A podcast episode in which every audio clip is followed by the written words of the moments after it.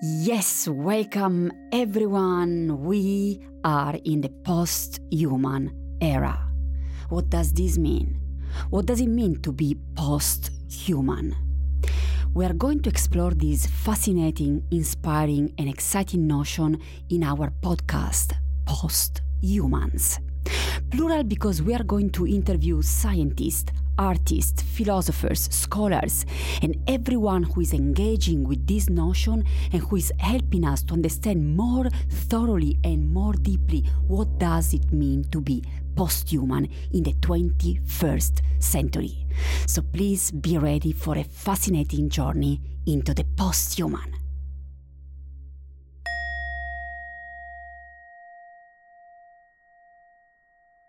Hi everyone, hi all posthumans out there. It is my great pleasure to have another incredible scholar to be interviewed here at Posthumans. Thank you for having me. Thank you so much. Now, it is my great pleasure because Ms. Rosendahl Thomsen has been working on the topic of the posthuman since year 2005, which is really impressive. I'm really a pioneer in this field. And also because he's part of this movement of scholars based at Aarhus University in Denmark who are working on it very seriously and rigorously, connected to a center that I would like all of you to know about, which is the faculty of research program entitled Human Futures. And actually Mads is the director of this program. Now, Mads is a professor of comparative literature at Aarhus University, based in Denmark, Europe.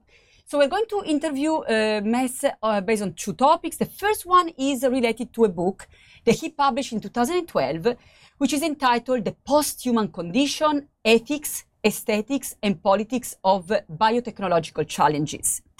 It's an edited volume, and I do teach a course here at NYU every season on posthumanism, and I always have some chapters out of this book. And this is the first interview with Mads, and we're going to talk about evolution and how technological developments are going to affect human evolution and not only. So again, Mads, it's such a pleasure to have you here with us. Thank you so much for being at NYU and being interviewed at Posthumans. Yeah, thank you. Looking forward to it. Yeah. Fantastic. Yeah. So again, we have so many topics that we could talk with you, but we're going to focus first on the topic of the Anthropocene and transhumanism. In this sense, I would like to quote you, and I'm going to ask you some question about this, because in The Posthuman Condition, Mads wrote a fantastic introduction with Kasper Lippert-Rasmussen and Jakob Wamberg, in which they talk about evolution. So this is what they said. The pace of Charles Darwin's evolution by natural selection is very slow. However, in the past 2 decades, this perspective has shifted as a number of astounding technological developments have taken place.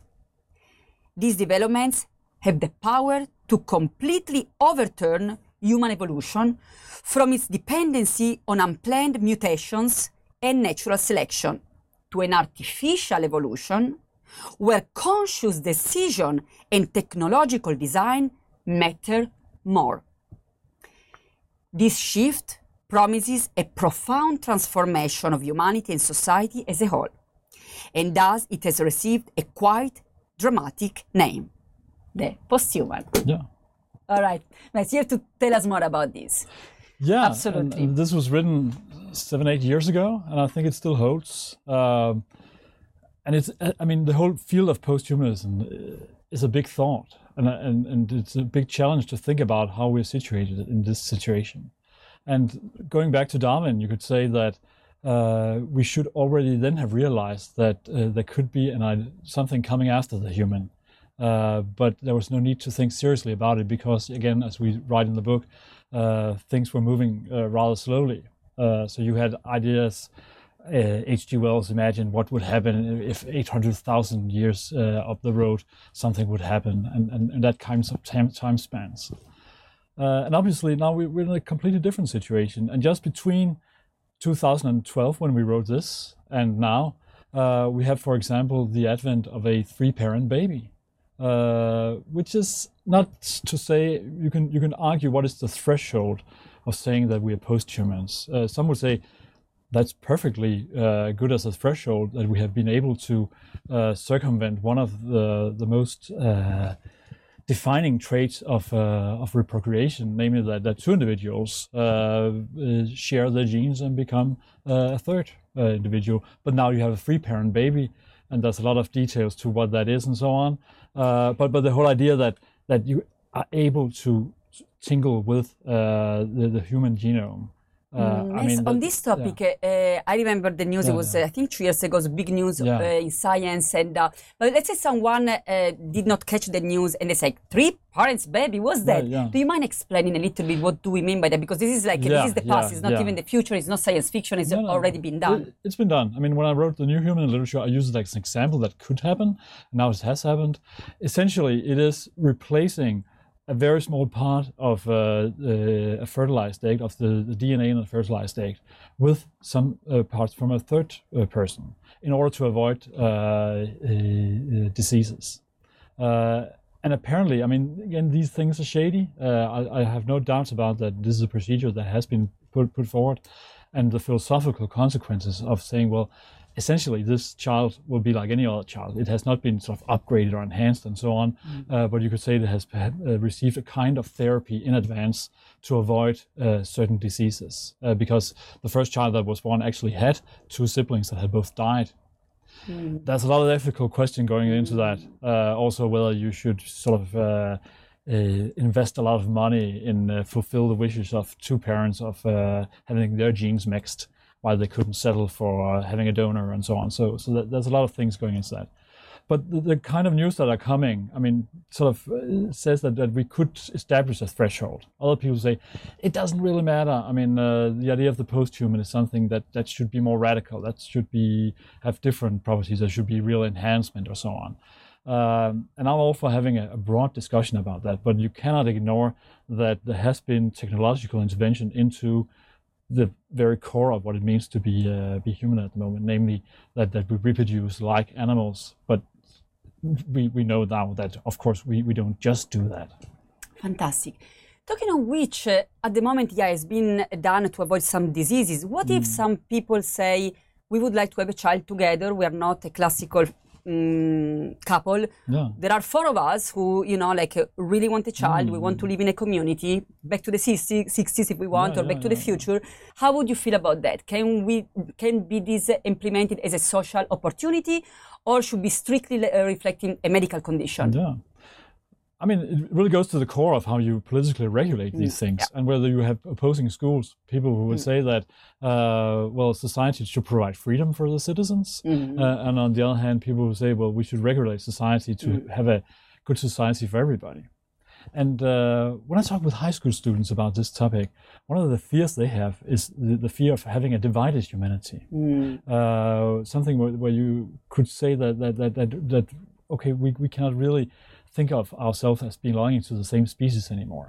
And that's something that people really fear. And if you just let it go and say, well, let's just play around with these things, you could enter into a path where you say, well, then we end up with something where the division of humanity could become something that we should take very, very seriously.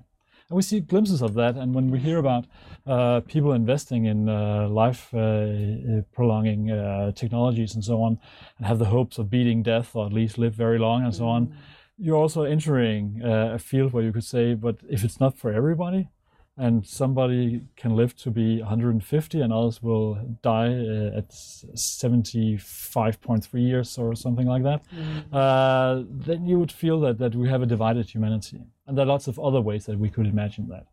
And that's, of course, a big question, because, I mean, you could make the argument and say, well, we should push forward, people should be free to do so, and so on. The state doesn't own my body. And that would be also say, well, we have to be concerned about the greater good. So there will, and we're just at the beginning of that. I mean, there will be so many challenges, ethical challenges to this.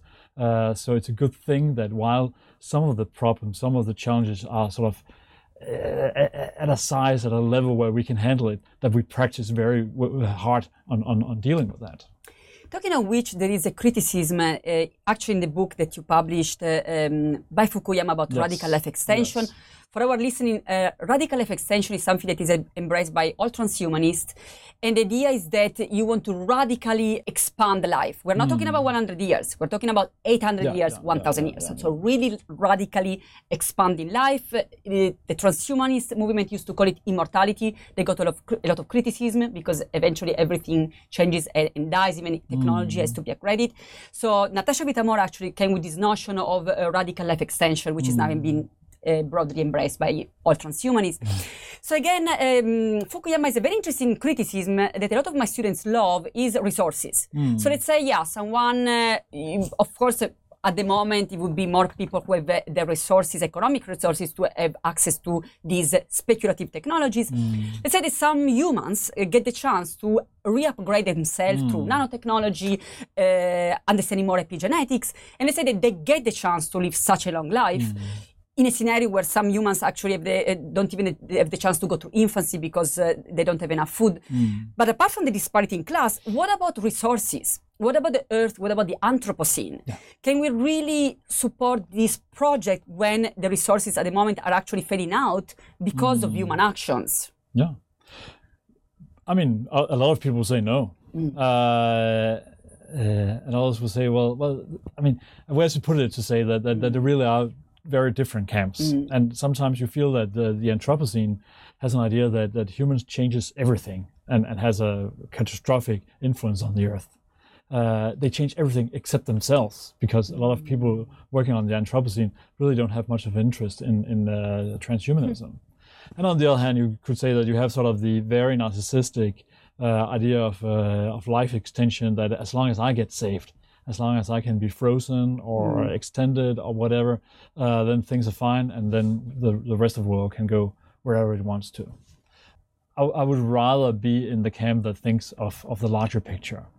I mean, we're not that close to have a radical life extension, as far as I know. And maybe there are things happening in secret labs and so on that will prove me wrong, but I don't think we are that near. And Fukuyama also has some doubts about it that he airs, and sort of a bit of a sarcastic view on it, saying, well, okay, so maybe we can extend the bodily life somehow, but there are so many factors to what constitutes a human. And for example, the whole question of becoming senile.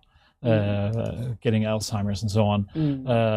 So he almost chuckled at a conference, saying, well, then you have 120-year-olds, but the last 50 years of their lives will be horrible because they will have Alzheimer's. So that was a long detour to say, I think we should be very careful about thinking about solving problems in the right order. There will be new things that we can solve. And that's also sort of what we should also be concerned about. Also, I think ethically that we don't sort of say, well, we cannot go further. We should stop. We should, and some people argue, they'll say, well, we should just quit the whole idea of being human. I mean, it would be better for the Earth for humans to disappear. And I don't quite agree with that. I mean, and that's the many positions you find in this whole field of, are you post-anthropocentric, are you transhuman, are you post-anthropocentric but still pro-humanist, or are you anti-humanist? So there are many different ways of trying to figure out what's the stance towards the situation that we are in. Fantastic. And I want to go to one more big question for you, because you can answer that, and you're very good at answering these big questions. All right, so we're going to talk about dignity. And I'm going to go to the very end of the introduction written by Mads with other colleagues, in which she asked this question that I'm asking you, and I ask all of you to think about, because they also say in the conclusion that there is no one answer that is correct, but possibility, which is this. So what if the path of achieving dignity goes through the embracement of technological advances? So in this section, I want to ask you, well, what does it mean to be human? Because Fukuyama also stands on an essentialist perspective, which is being criticized by a lot of posthumanists. So there is not an essence core of being human, even from a genetic level, because we share 99.9, we don't share 100% of DNA.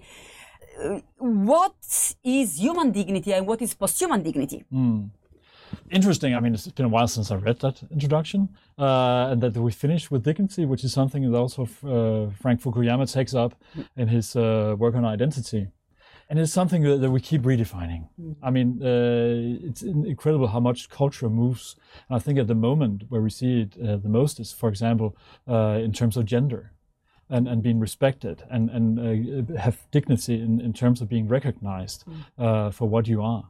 And it is moving so fast and in so many directions that you could say that a lot of ordinary people cannot keep up with ways of identifying, whereas, for example, some corporations really are at the forefront of saying, well, we understand the need to recognize gender as a much more complex phenomena as the binary division we've had for millennia. So you could say that that's one example of how culture is defining what dignity is and how we are sort of having a constant conversation about how do we pay respect to people. Of course, also, I mean, then you could say human dignity then also is, and that might be sort of a very old-fashioned conservative way of defining it, but that you have a dignified, humane life from birth till death.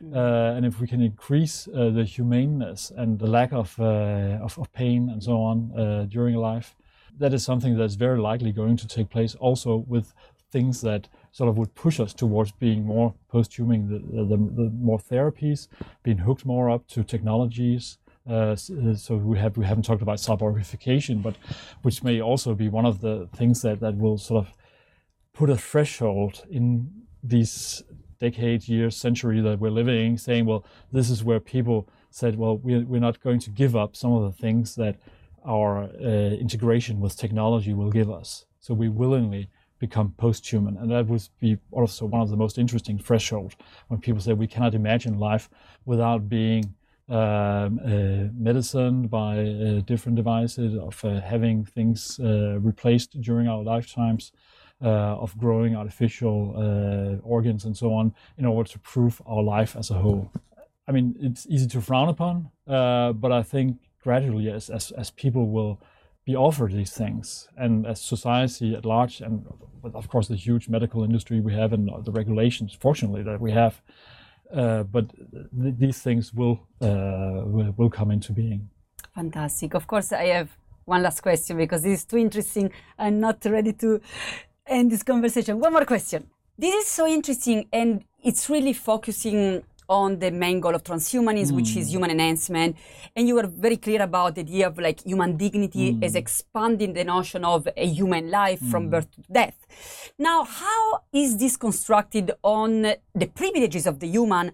And is this applied to the non-human? Because I'm thinking, for instance, of the food industry, which is completely inhumane. Yeah. And I'm thinking if this goal of enhancing existence, although it's very anthropocentric for the transhumanist movement, the posthumanist movement give a different answer. And I know that you are interested in both movements. If you maybe actually you're more of a posthumanist, if I can say, than a transhumanist. Sure.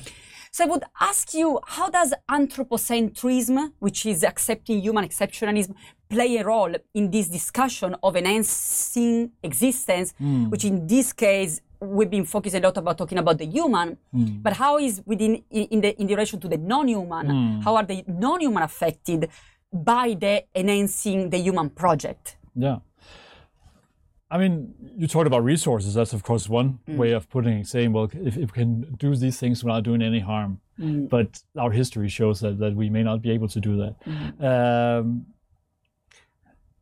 It's a big question, and the real big question is, I mean, how do we as human organize ourselves in a way that we can feel that we're serving the world better, which is so tremendously difficult. And I would say that most of what we do, I mean, we're involved with some kind of hypocrisy about, of course, promoting certain cases, certain things that we think we should do differently, but we cannot really exist without also doing a lot of damage on the other hand.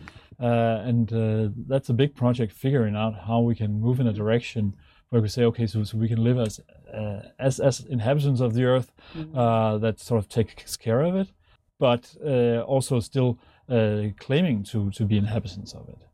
But it's such a big question. I think, I mean, there's a lot of statistics that could shock people. I think one of those that would still shock people is how large a part of land-based vertebrate life, which is either humans or livestock, and the mass of that is more than 98%.